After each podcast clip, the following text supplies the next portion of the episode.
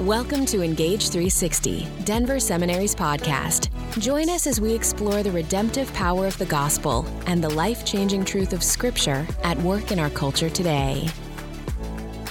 Hello again. Welcome back to Engage 360 from Denver Seminary. We're glad you've joined us. I'm Don Payne, your host. And here's the question for this week What does the gospel mean when those who seriously want to follow Jesus find themselves on both sides of various political divides. How can the gospel help us when we sometimes have to choose between intensely problematic options, but we still have to choose? So, we just finished our uh, major political conventions, and the battle lines are being drawn. People are retrenching their positions. And if you listen to the rhetoric of any candidate, uh, from any party on any issue, you would think that their opponents should be tarred, feathered, and then exiled from this country. Now, the upshot of that is that in many cases we simply feel stuck. And sadly, the church seems in many instances to be just about as divided as the rest of the country. So I'm glad to be joined again this week by our president, Dr. Mark Young. Welcome back, Mark. Thanks. Thanks, Don. Always good to have you here. Mark, it seems that Christians and people in other faiths, people who explicitly orient their lives by moral sensibilities, experience kind of an added stress when it comes to political elections because we can't easily separate persons and candidates from their policies. And, and that's partly why we feel trapped. Um, and that's certainly the case with respect to candidates from from any party. I've seen this described as block choices. We have to choose between ballot packages that are these disconcerting mixtures of what we like and affirm and what we're not so comfortable with. So we, we want to bring the gospel as the, the spotlight onto all of this. How do we begin to think our way through this type of dilemma, this type of conundrum? Yeah, I think that's a very profound question. I want to compliment you on the way you frame that because it does get to the crux of the matter. And the, the crux of the matter is how do we live out our primary identity, which is our identity as people of the gospel of Jesus Christ. And perhaps we should begin by admitting that because we are first and foremost people of the gospel, people, God's people in the world, we are always going to be placed in a moral tension, in a personal tension, when it comes to whether or not we support a particular political party or candidate. We're always going to be in that tension because the king of the kingdom of which we are a part is completely different. Mm.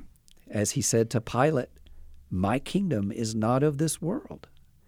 And so the values of the kingdom of God, the goals of the kingdom of God, the practices, the, the way we live out our citizenship in that kingdom will always place us at odds with all political parties and all candidates in some way. In some way, yeah. They're always going to go beyond or stretch beyond whatever, what, what any political uh, candidate or party's agenda can uh, can even approximate. That's right. And so the main battle, of course, is for us to be defined and see our first loyalties there and not then transfer that identity to a party or to a political candidate.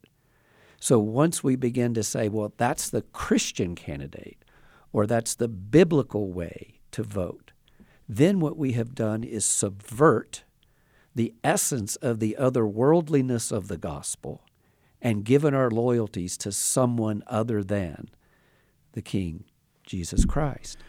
What's what's both fascinating and in many instances troubling, at least to many Christians, is that we we can find serious committed Christ followers on both sides of many uh, candidates, many many election uh, ballot issues, and that's disconcerting because, to the extent, as you've noted, that that we want to feel like our own inclinations politically are better aligned with kingdom values, then it's even more difficult to see how any serious Christ follower, follower could align with political values on the other side of a divide.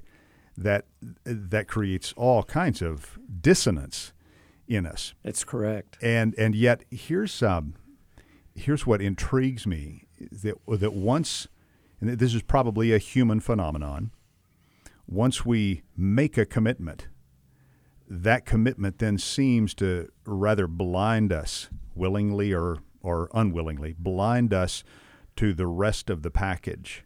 And we have a way of either turning a blind eye to it, ignoring it, or, best case scenario, just putting up with it. That's correct. Yeah. So, so what is, let's, let's bring that flashlight of the gospel into all of that. Is, is that an adequate I'm asking this rhetorically, I suppose. Is that an adequate gospel response? I think you want me to say no. I think I probably do. so there, there, let's think about a few facets of what you've you've just uh, described. Uh, all of us are constantly faced with the, the essence of sin, which is idolatry in our lives.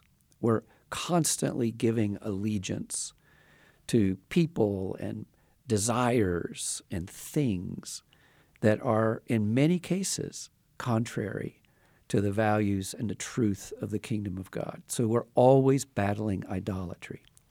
What, many of those idolatries seem like good things security, independence, or in America, our favorite word, freedom. It all seems like a good thing. And there are many good things about security and independence and freedom. But when they become the end of all things, when they become that goal that we're pursuing at the expense of everything else, then they've become our idols. It, it seems like a good thing to vote into office politicians who support those issues that matter most to us.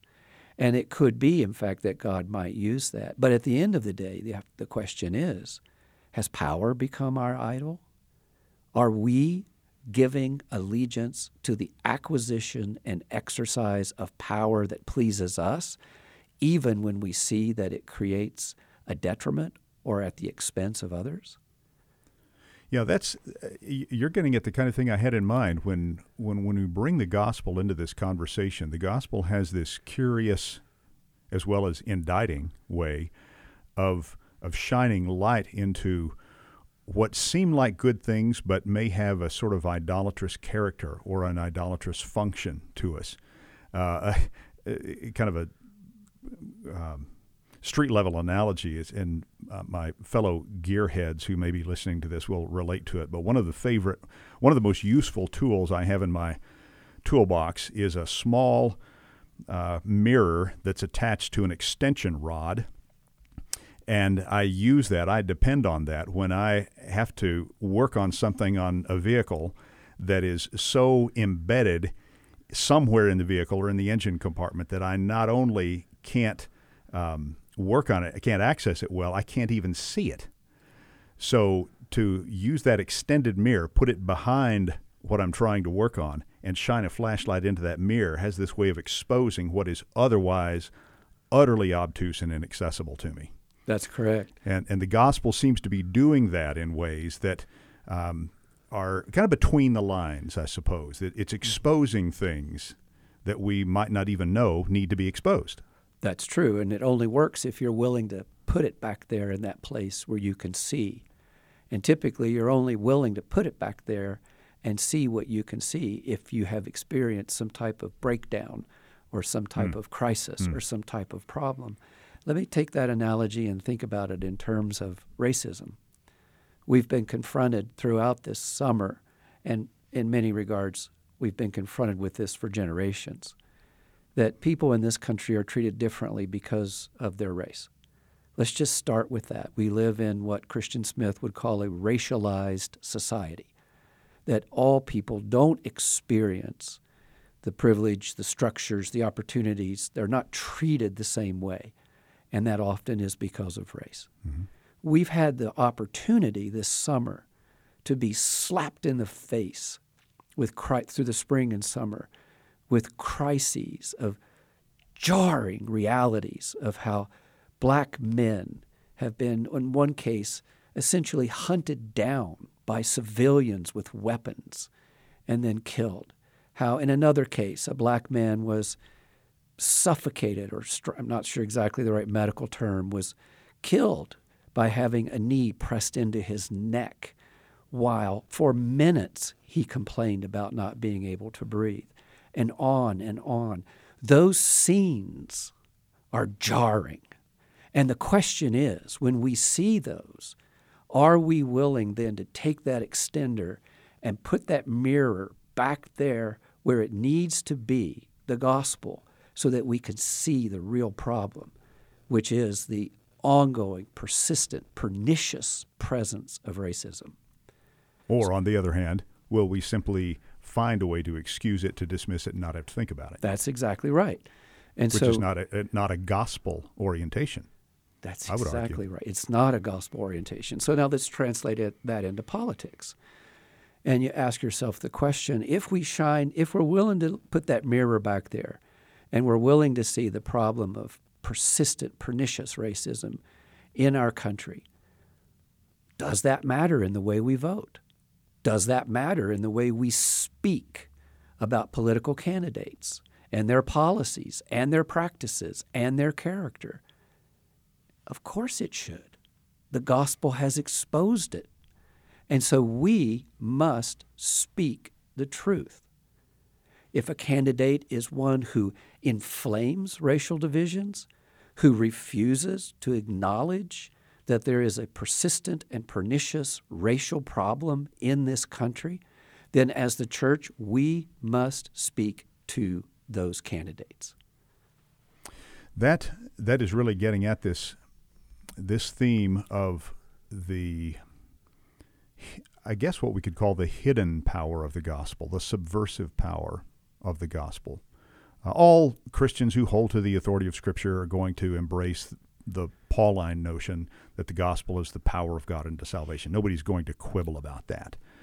But I wonder whether we have really uh, seen the levels or the angles of the power of the gospel that are there just as just as much, just as needed as those straightforward angles that we've we've rightly played to for so many years, so many generations. That's correct. Those hidden angles of the gospel. And so uh, Paul makes, um, to stay on the Pauline track, Paul makes a very intriguing comment, and it's such a brief comment that sometimes I fear it's dismissed almost as a throwaway line. In Philippians 1:27, he tells the Philippian Christians, "I want you to live or walk in some translations in a manner that's worthy of the gospel."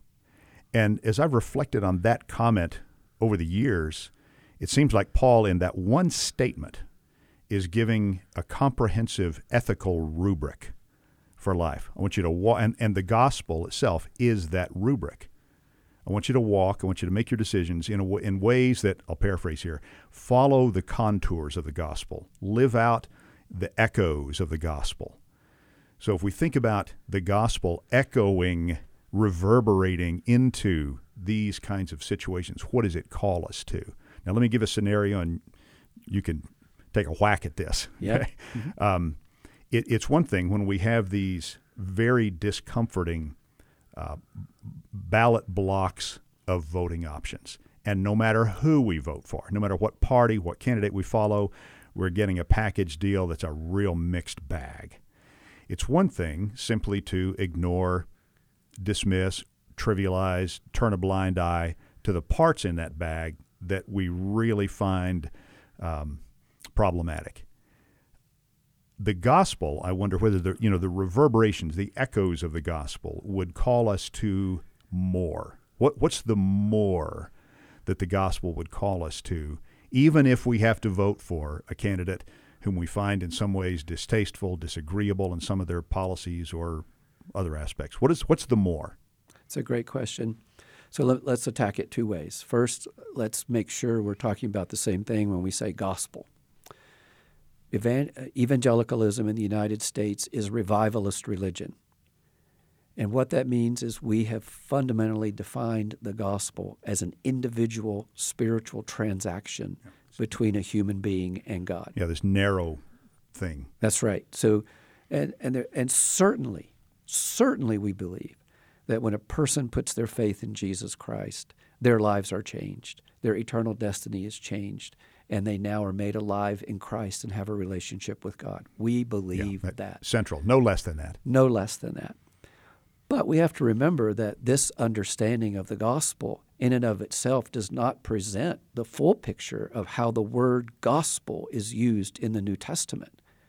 In fact, the initial use of the word gospel we find in the first chapter of the book of Mark. And there, Christ talks about this good news. That's gospel, right? This good news. And what's the good news? That the kingdom has come, that the kingdom is here. And so we have made a division between the gospel of the cross, meaning this uh, personal siloed transaction between an individual and God, and the gospel of the kingdom, which is a demand, a call, an inclusion in a way of life that is different than any earthly kingdom. Now, there is no kingdom without the cross, but it is a perversion of the cross to assume it does not initiate the kingdom. Hmm. And so the kingdom, our calling as gospel people, is into a different set of ethics, a different set of values, a different way of life, a selflessness, a seeking of the good of others, a willing to sacrifice, in some cases, poverty for the sake of others, in some cases, even the willingness to lay down our lives for others. There is no one in politics that embodies those values. And we so, got to make our peace with that. Exactly, right? exactly. So does that mean we shouldn't vote? No, not at all. But when we vote, we have to recognize that it's our responsibility. We are the only ones telling the story of the gospel. And so we have to make up for the lacks of any political party or candidate or elected official by stepping into those arenas of life where politics and politicians simply will not go. Let me give you an example, just a quick example in terms of electioneering. One writer has said partisanship is a hell of a drug especially when it's cut with a heavy dose of existential fear. Hmm. Now, by God's grace, I had no desire or inclination to watch any of either of the two conventions. I won't. You'll live longer for that. I, I will not watch a minute of it because the messaging of those conventions is driven around a fear. It's driven by fear. And that fear mongering is absolutely contrary to the story that you and I have to tell, which is a story of redemption and hope. That we can do what God has called us and empowered us to do, which is to bring to the world a message of redemption in Christ and the hope of the gospel. That is, that we will be transformed. So we know we, we're the ones who tell that story, Don. It's our story to tell. No politician will tell it. So when we give in to fear mongering and we vote because we're afraid, we have abrogated our identity as hope mongers, not fear mongers. Mm. I, I can honestly say to you that I don't see any political party in any political candidate in any nation on the face of the earth ever fully being able to embrace the values and the story of the gospel of Jesus Christ. Which means, then, if I'm following you, that as we steward that gospel as kingdom people, we do vote, and we can vote. Now, correct, correct me if I'm going places you're not going we vote. We, in our voting, uh, vocalize our support for that which we think our candidates of choice do support, which uh, which we think align with kingdom values. And at the same time, at the same time, there's this more. And that more is the what differentiates between ah, just ignore, put it up, put up with, or dismiss or trivialize the rest of the what's in the bag. But we we lean into that. We confront that somehow. Absolutely. We're, we're doing both, right? Is that I, we are, we are called to speak truth. First, we're called to face truth, which means that we can't afford to live in conspiracy theories, unfounded ideas. We can't give in to hints that something may be true and then find confer- confirmation in evidence that doesn't actually support that. So we have to face truth. But, Don, we're called to speak truth. So, for everything that I might think is good about a candidate, as someone who's committed to the gospel, I will have equal, if not more, reasons to say to that candidate, that's wrong, that's wrong, that's wrong, and that's wrong. Yeah. And, and maybe there's a particular way that Christians need to learn how to say that, which is something like the following In my support of you, that is wrong, that is wrong, that is wrong. But in my support of you, this is wrong. That's correct. And that's a that's a difficult place to maintain because it, it seems like there's a, a very easy default into a sort of binary mindset where if, if I'm on board with a with a party, with a candidate, whatever that party or candidate is, I have to be all in and I, I can't afford to compromise my candidates or my party's uh, chances of success by kind of chipping away at what I don't like. I've just got to ignore that and be um, be nothing but purely all in. That's exactly right. Let me read you a quote that I think helps affirm what you've just said. Uh, this comes from a weekly magazine called The Week. Oddly That's enough. creative. Yeah. and this is written by the editor in chief, William Falk. Uh, historian Henry Adams once defined politics as the, quote, systematic organization of hatreds. Oh, my. It was true in the Civil War era and just as true today. In 2020, who you hate is who you are. Voters are largely driven by what they're against rather than what they're for. Political scientists call this phenomenon negative partisanship. And so, if you're driven by what you're against, Don, you fear that if you point out what's deficient about the candidate that you're for, will somehow undermine his or her opportunities to be elected.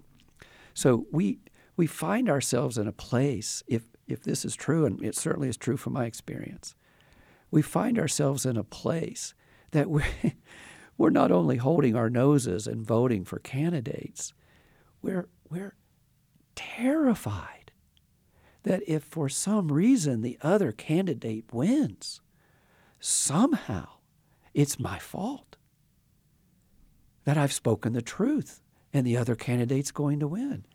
Well, we should never be afraid of speaking the truth. We should always be committed to speaking the truth.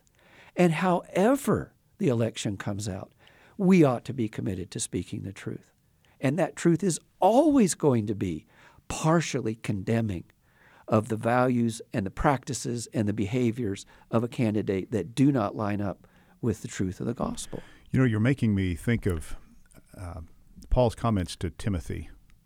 And I hope our New Testament colleagues won't chastise me for stretching this too far. But Paul, uh, um, from Paul's comments to Timothy in both of his letters, uh, we get a pretty strong impression that Timothy was a pretty timid young man, had been called and gifted by God, but was a, a, a fairly reticent, timid. That that was probably his ongoing struggle was his uh, his fear. And Paul says to him repeatedly and once very pointedly, God has not given us a spirit of fear, but of power, love, sound mind, self-control.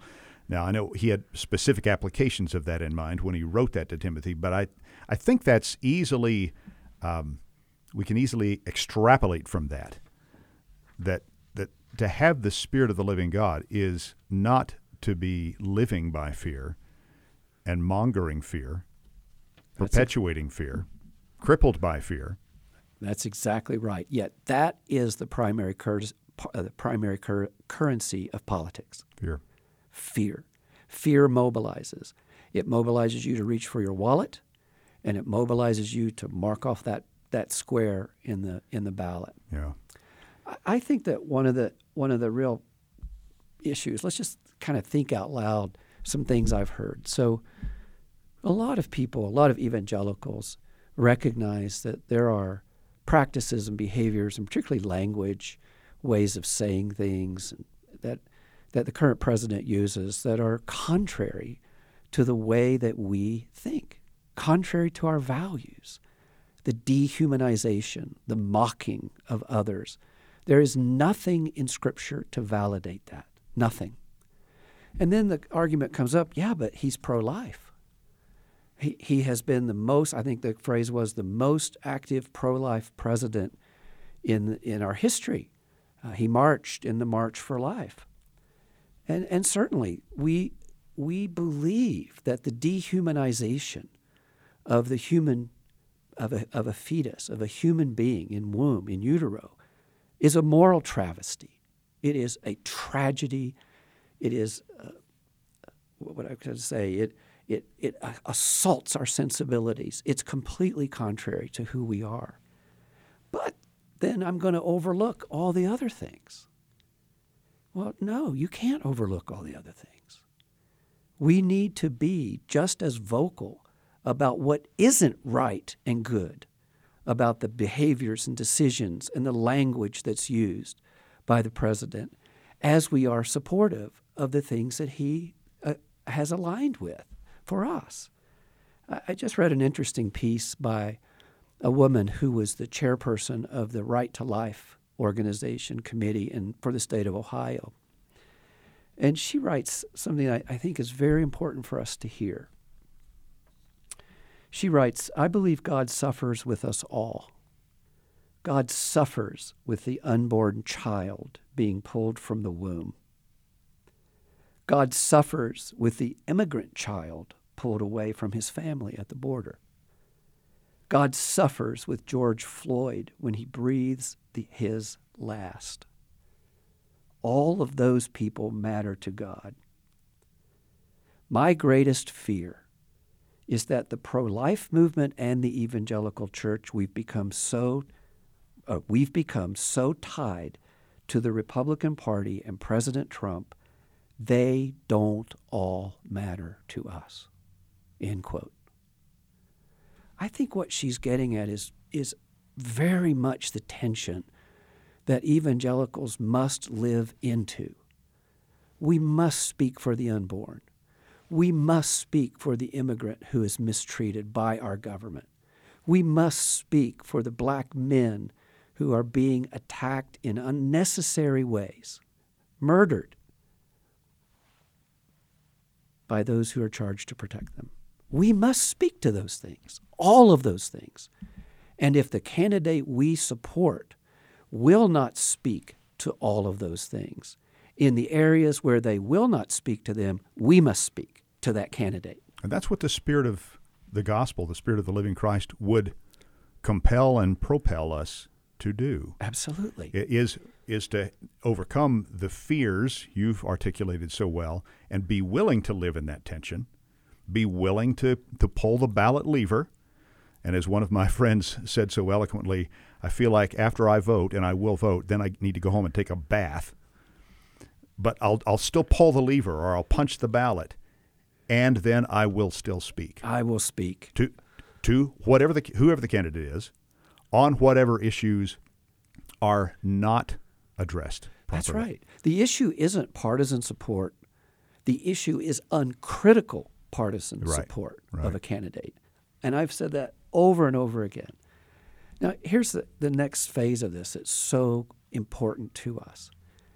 However, we participate in the political process, it must support our identity as those who are telling the support of redemption. It must be the telling of the story in a way that those who vote differently than we do want to hear it from us. Mm.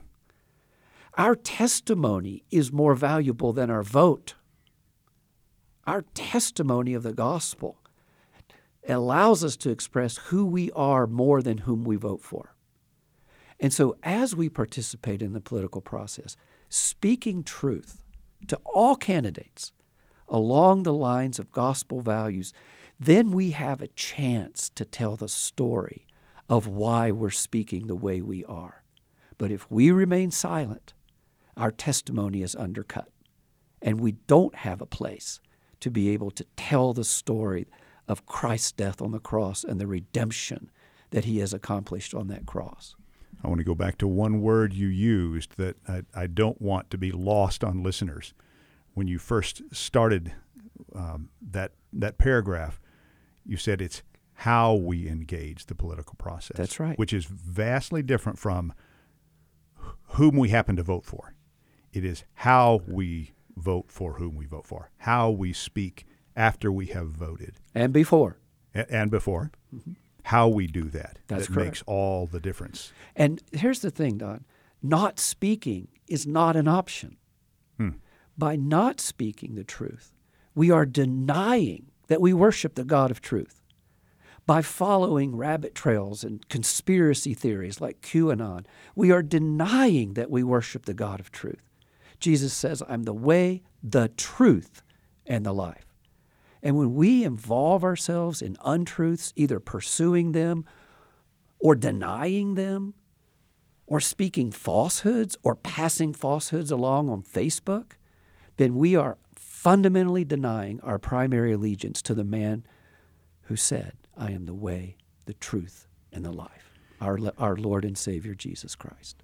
Following this line of, of fear, and we're, we don't have a lot of time left, but I do want to um, put a put a hook in what you've mentioned a couple of times: how conspiracy theories fuel fear and work basically with uh, an, an entire approach to factuality that is um, frightening. Well, I'm going to use a, a, fear word here, but it is is frightening, frighteningly reminiscent of what the New Testament warns against with idle myths and speculations. That's true. Um, I'll go back to Paul and Timothy again. He tells Timothy, right. "Don't have anything to do." I know he's talking about various religious myths, but he's to, don't be sucked in to mythological thinking and speculative thinking, but keep your keep your feet anchored in the rea- the concrete realities of the gospel.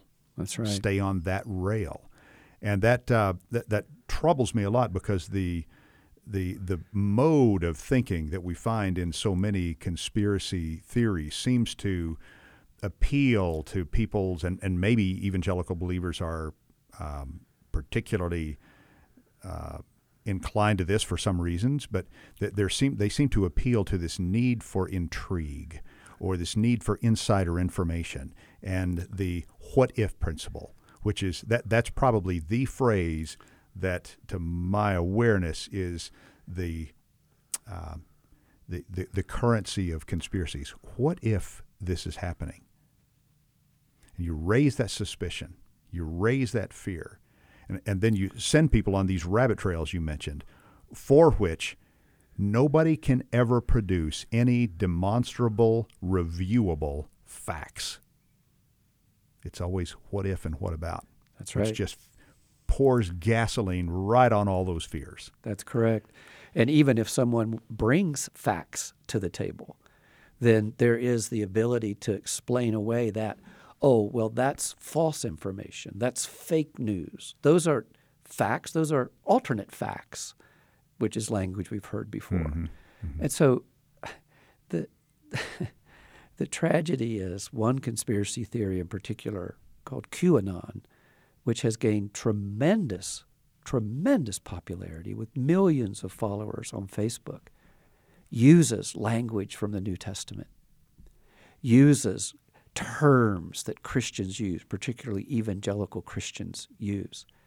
And I can say to you from firsthand experience, there are pastors in our community whose churches are being ripped apart. Not my church, but pastors have told me churches that are being ripped apart by those who adhere to Q, repeat those drops, those ideas, those themes, interpret the world through QAnon, and those who refuse to do so. It, in some places, it's become like a cult. And you're exactly right. Once you start down the path of admitting that something could be true, then you enter into the arena that, or the way of thinking we call confirmation bias, or some people call it motivated reasoning. Then you find information, you find uh, ideas, you find data, you observe things, and it all confirms what might be true when there isn't anything. This becomes so difficult, Don, because as you said, it's unfalsifiable. No matter what data you bring to the table, you cannot falsify a conspiracy theory. Because that's taken to be uh, evidence of the deception right. that the conspiracy theory is, is uh, purporting to combat. That's correct. That's correct. And so I, I have to confess, this is one of the most troubling aspects to me of the way evangelicals are finding themselves drawn into this way of thinking. We're never called to do that. We're called to engage what is, to have a steely eyed view of reality framed by our understanding of who Jesus Christ is and who we are as his people. And we're to use facts and data and deal with reality, not dream up conspiracies or allow ourselves to be drawn in. I I, uh, I don't know how to. The, the more you try to speak directly against this, as you just pointed out, the more entrenched those who are a part of it becomes. I have tremendous sympathy for pastors who find themselves coming up against blocks in their church who are now framing their worldview around QAnon.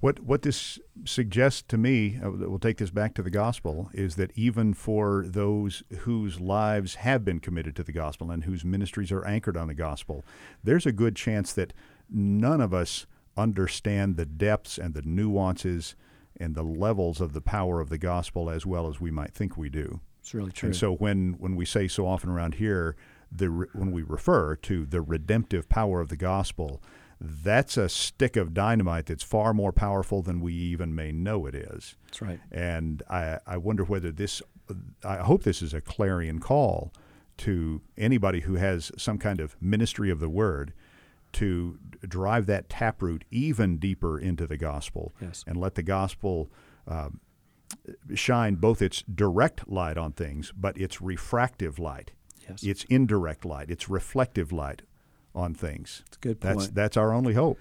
I would agree with you, and I, I think we ought to we ought to be sure and say this: the the unity of God's people around the gospel is not worth sacrificing on the altar of partisanship or any compar- conspiracy theory. If people of faith, people who confess the same gospel, are being torn apart by a partisan political divide or by adherence to a conspiracy theory, then we then we have revealed our idolatries again. Yeah, something is just straight up wrong. That's right. There are godly people in the, in the church, people who worship the Lord Jesus Christ, people who desire to live out their faith in coherent and in compelling ways, incredible testimony of the gospel, who will come down on different sides of this election. Mm-hmm. May God never allow us to look at that person who's going to vote differently and not embrace them as our partners for the sake of the gospel in this place. You're here. Because the gospel matters more. You're here. Mark, we're just about out of time. Leave us with uh, a final takeaway or two. You know, you talk about a stick of dynamite.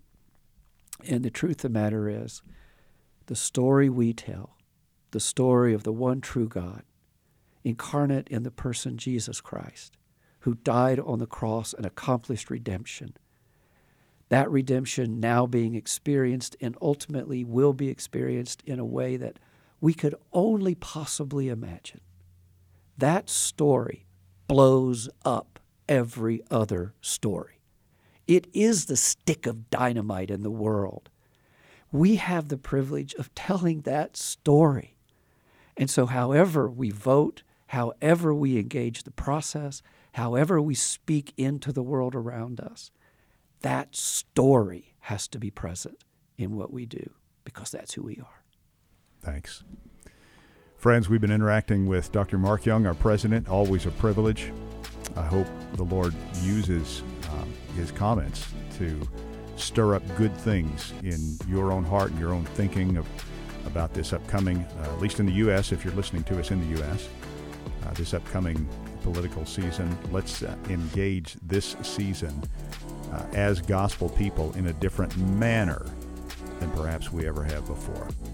On behalf of everybody here at Denver Seminary, our administration, our staff, our production team, all of whom do so much to make this happen, uh, thank you for listening. We hope you'll uh, be back with us next week. I'm Don Payne.